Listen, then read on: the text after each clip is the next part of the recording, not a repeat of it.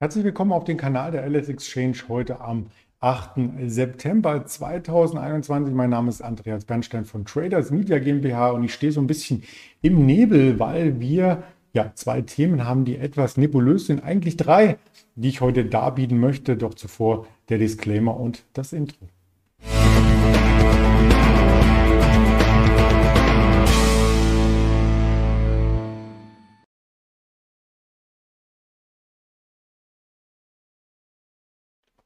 Die Themen sind skizziert. Wir sprechen über den DAX, wir sprechen über die Allianz-Aktie und wir sprechen über den Bitcoin, der hier starke Volatilität äh, zeigte, vornehmlich gestern am Handelstag, aber das dürfte vielleicht beibehalten werden. Und ich möchte den Handelstag natürlich nicht alleine für Sie hier begleiten, sondern habe tatkräftige Unterstützung und auch fachkundige, und zwar von unserem Händler Erdem in Düsseldorf, äh, den ich zuschalten werde gegen 12 äh, Uhr. Freue mich schon sehr drauf. Da haben wir die erste Handelssession so ein Stück weit schon ähm, hinter uns gelassen und können ein näheres Bild des DAX hier abgeben, der ja gestern im Grunde genommen fast alles abverkauft hat, was er am Montag hinzugewonnen hat. Und das ist etwas Typisches, was man ganz oft sieht bei US-Feiertagen, wenn der DAX sich stärker bewegt. Also nicht diese normale Tagesschwankung von 30, 40 Punkten um den Schlusskurs, den man ja auch oft hat, wenn es einen US-Feiertag gibt. Nein, wir sind ja 150 Punkte nach oben durchgestartet am Montag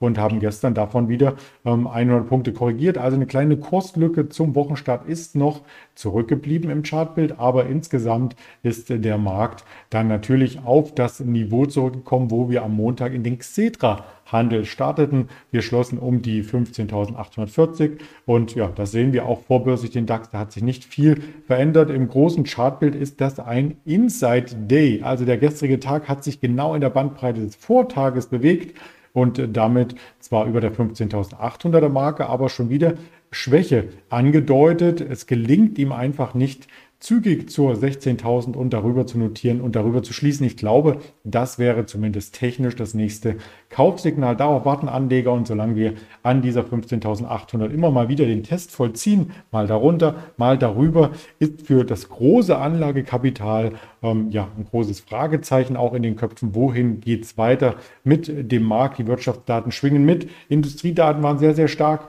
aber das alleine macht es eben auch, auch noch nicht für die Anleger komplett so ein Szenario in den Markt reinzugehen. Da spielen auch andere Faktoren wie die Inflation eine Rolle. Da möchte ich aber nicht weiter ausschweifen heute, sondern direkt noch einmal auf die Vorbörse schauen. Und wie ich schon andeutete, da sind wir auf dem Niveau, wo wir auch gestern zum Xetra-Schluss waren. Da es nachbörslich noch ein Stück weit runterging, ähm, sind wir jetzt wieder im Plus im Vergleich zu 22 Uhr, aber im Vergleich zu 17.30 Uhr unverändert. Also da ist ein impulsloser Start erst einmal von der Seite her für den DAX zu erwarten. Was macht der Fear Creed Index? Auch da ein Punkt weniger als gestern im neutralen Bereich. Keine enorme Kauflust, keine enorme Angst im Markt. Also aus den USA hatte man auch gestern weniger Volatilität gesehen, außer eben beim Bitcoin, den ich nachher noch einmal genauer porträtieren möchte. Zuvor eine Aktie aus dem DAX und zwar eine sehr schwergewichte, die Allianz. Die Allianz ist weiter im Visier der Ermittlungen. Das ist keine neue Schlagzeile mit den Ermittlungen. Das hatten wir hier auch schon ähm, ausgebaut vor einigen Wochen. Da geht es nämlich darum, dass es große Verluste gab bei einem spekulativen Fonds der Allianz-Tochter in den USA, AGI, AGI. Das ist quasi von der Allianzversicherung ähm, ein Fonds, wo viele Pensionen gelagert wurden und der Fonds hat enorme Verluste erlitten. Structured Alpha hieß der Ganze und der hat in der ersten Corona-Krise im Frühjahr letzten Jahres bis zu 6 Milliarden hier ähm, quasi Minus gemacht. Also diese Forderungen stehen immer noch im Raum. Die könnten auch dem Versicherer zukommen, wenn die Großinvestoren, insbesondere amerikanische Hedgefonds, hier sagen, hey, das war nicht ähm, so abgesprochen, das war auch nicht das Risikoprofil, wo wir als Pension unsere Gelder als Pensionsfonds anlegen wollten, sondern das war eher ähm, etwas unbedacht quasi verwaltet. Ich denke, ich habe es richtig in Erinnerung, es waren um die ähm, 96 Prozent Kursverlust am Ende, also fast das ganze Geld weg. Also der Allianzvorstand hat davor schon gewarnt, Anfang August, dass es da Rechtsstreitigkeiten geben könnte und dass diese Streitigkeiten auch das Konzernergebnis belasten können. Als diese Meldung rauskam Anfang August, wir erinnern uns, ist der Aktienkurs der Allianz schon einmal um rund 10 Prozent eingebrochen und hat damit die Schwelle von 200 Euro unterboten. unterboten. Also der Börsenwert war damals, wenn man das zusammenrechnet mit dem Aktienkurs, rund 4 Milliarden leichter. Und wenn jetzt noch bis zu 6 Milliarden drohen, dann kann man von einem Schaden ausgehen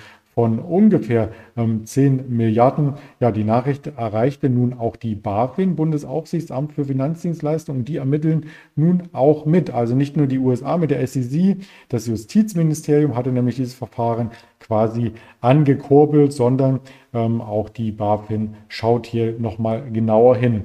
Und äh, diesen äh, Fonds, der speziell, diesen Hedgefonds für den US-Markt angeboten wurde, den gibt es übrigens schon seit 2005. Bis dahin lief alles ganz gut. Ähm, das verwaltete Gesamtvermögen ist natürlich viel, viel größer von der Allianz-Tochter. Also wir reden hier nicht nur über die 6 Milliarden, die quasi jetzt ähm, eingeklagt werden könnten in den USA, sondern wir reden insgesamt ähm, von 600 Milliarden, die die Allianz-Tochter in den USA als Gesamtvermögen managt. Und natürlich hat so ein Fonds auch immer das Ziel, eine höhere Rendite als der Gesamtmarkt ähm, hier zu erreichen. Aber in dem Fall ist es eben nicht gelungen. Ja, die Frage ist dabei bei den Ermittlungen, was wussten denn die Führungskräfte? Wie ist das Ganze kommuniziert worden? Und das müssen die Untersuchungen dann letzten Endes zeigen. Es wird noch nichts aus dem Haus der Allianz dazu gesagt, weil es eben ein laufendes Verfahren ist. Aber wir können etwas dazu sagen und zwar zum Thema Aktienkurs der Versicherung. Die notiert nun wieder unter 200.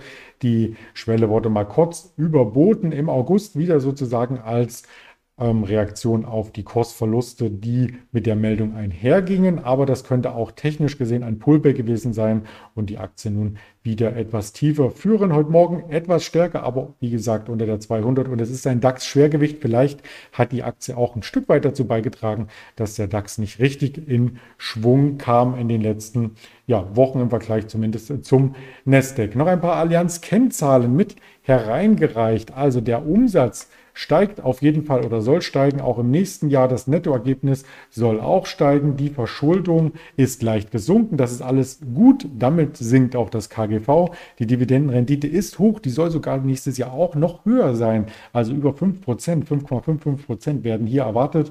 Ähm, insgesamt sprechen wir beim Konzern weltweit von 150.000 ähm, Mitarbeitern und die Marktkapitalisierung liegt um die 80 Milliarden. Also schon ordentlich und die Performance kann sich eigentlich bis auf die äh, Kennzahl aus den letzten sechs Monaten auch gut sehen lassen. Im laufenden Jahr kein Verlust bisher, aber wir stehen eben an der Schwelle zum Verlust auf Sicht von einem Jahr 11 Prozent. Das ist eine überdurchschnittliche Performance, wenn man historisch sich die DAX-Daten anschaut, aber im Vergleich zu zum Beispiel den Automobilwerten ist es natürlich eine Underperformance. Dennoch als Langfristanlage mit der Dividendenrendite und 5-Jahres-Entwicklung ungefähr plus 50 Prozent kann sich das Unternehmen und die Aktie hier für Anleger auf jeden Fall sehen lassen. Was sagen die Analysten insgesamt? Die sagen, ja, Allianz ist ein Top-Pick. Äh, man hat nicht so starke Kurs.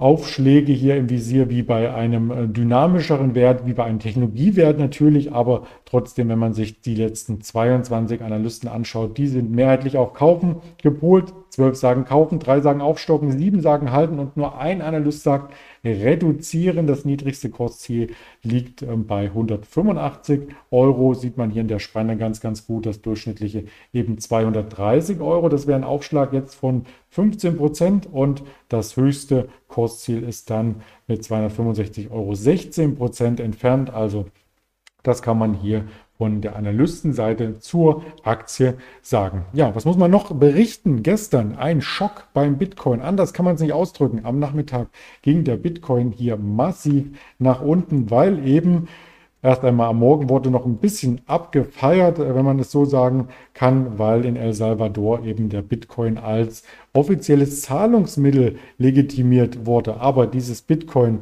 Fieber, das hat nicht lange angehalten, weil nämlich ähm, die Kryptowährung dann ja von der Weltbank abgestraft wurde. Nicht ganz direkt, sondern eher indirekt, ähm, sondern hier hatte die Weltbank gesagt und die Ratingagentur Moody's zuerst natürlich die Kreditwürdigkeit von El Salvador abgestuft, weil sie sagten, ähm, das hat haben sich Anleger anders vorgestellt und der äh, Staatschef selber hat nachgekauft. Also der ist hier auf jeden Fall bullish für den Bitcoin und es gibt ein Bitcoin-Gesetz in, den, in, de, in dem Land El Salvador, was so ähnlich klingt wie das Dollargesetz von vor 20 Jahren. Da wurde nämlich die Landeswährung abgelöst durch den US-Dollar und nun ist es der Bitcoin. Und äh, das löste am Ende bei Moody's kein Wohlbefinden aus. Moody's senkte quasi die Kreditwürdigkeit herab und die Weltbank sagte, äh, dass man hier ähm, entsprechend auch diese Hilfszahlungen und Fördergelder erst einmal einstellt, bis sich das alles beruhigt. Und das hat den Bitcoin noch einmal einen weiteren Schub nach unten versetzt. Nicht nur den Bitcoin, es fielen auch die Papiere von Coinbase, von Riot und so weiter oder auch Marathon, was es noch für andere Unternehmen an der Wall Street gab und natürlich auch die anderen ähm, Kryptowährungen. Eine Bitcoin Group ist zum Beispiel aus Deutschland gefallen, die Softwarefirma MicroStrategy ist gefallen, die haben nämlich auch mehrere Milliarden in Bitcoin investiert und kommen dann quasi ebenfalls unter Druck, wenn so ein Kurs zweistellig abstürzt. Und das war der größte Tagesverlust übrigens seit dem Crash im März 2020.